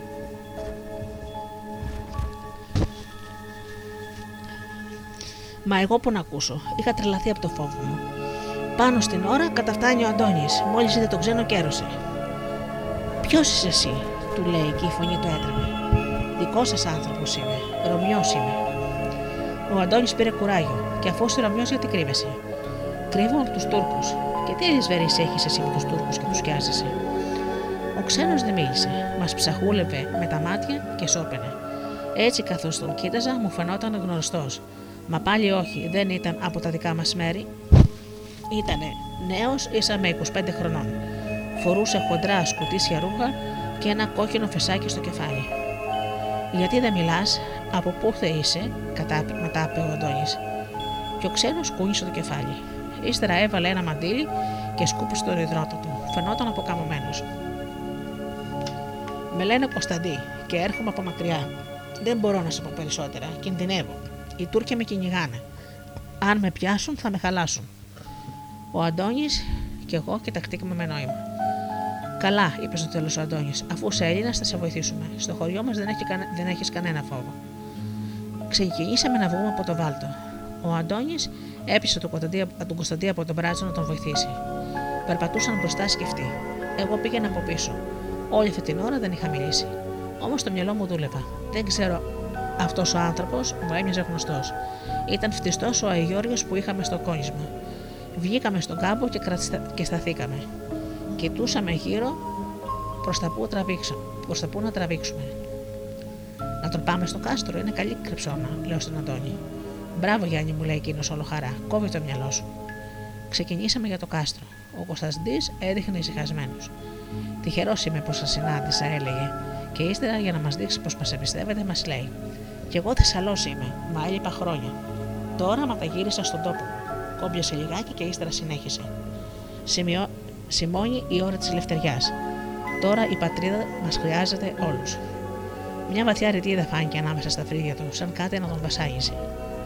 Θέλαμε να ρωτήσουμε περισσότερα, μα βιάστηκε να αλλάξει κουβέντα. Πήρε να μας ρωτάει για τα δικά μας. Ανεβήκαμε στο μονοπάτι και κουβεντιάζαμε. Άρχισα να του σωστορώ το παθημά μου με τα καλικατζούρια. Γελάσαμε και οι τρεις. Στο σπίτι μας έχουμε ένα εικόνισμα του Αγιώργη, του λέω. Η μάνα μου, σαν ήμασταν νεκρά, μας έλεγε πως ο Άι σκότωσε τον δράκο του κάστρου. Και αυτά είναι παραμύθια, δεν γίνονται σήμερα αυτά τα πράγματα, με έκοψε ο Αντώνης. Ο Κωνσταντής χαμογέλασε. Καμιά φορά γίνονται και τα παραμύθια αληθινά. Ποιος ξέρει, μπορεί κάποτε να έρθει και στα μέρη τούτα ο Αγιώργη. Μπορεί να σκοτώσει το δράκο και τότε ο κάμπος θα ελευθερωθεί. Κανείς δεν μίλησε. Κάναμε τον υπόλοιπο δρόμο σιωπηλή. Άμα φτάσαμε στην κορφή, τα σύννεφα είχαν σκορπίσει. Ο ήλιος έλαμπε σαν πρώτα.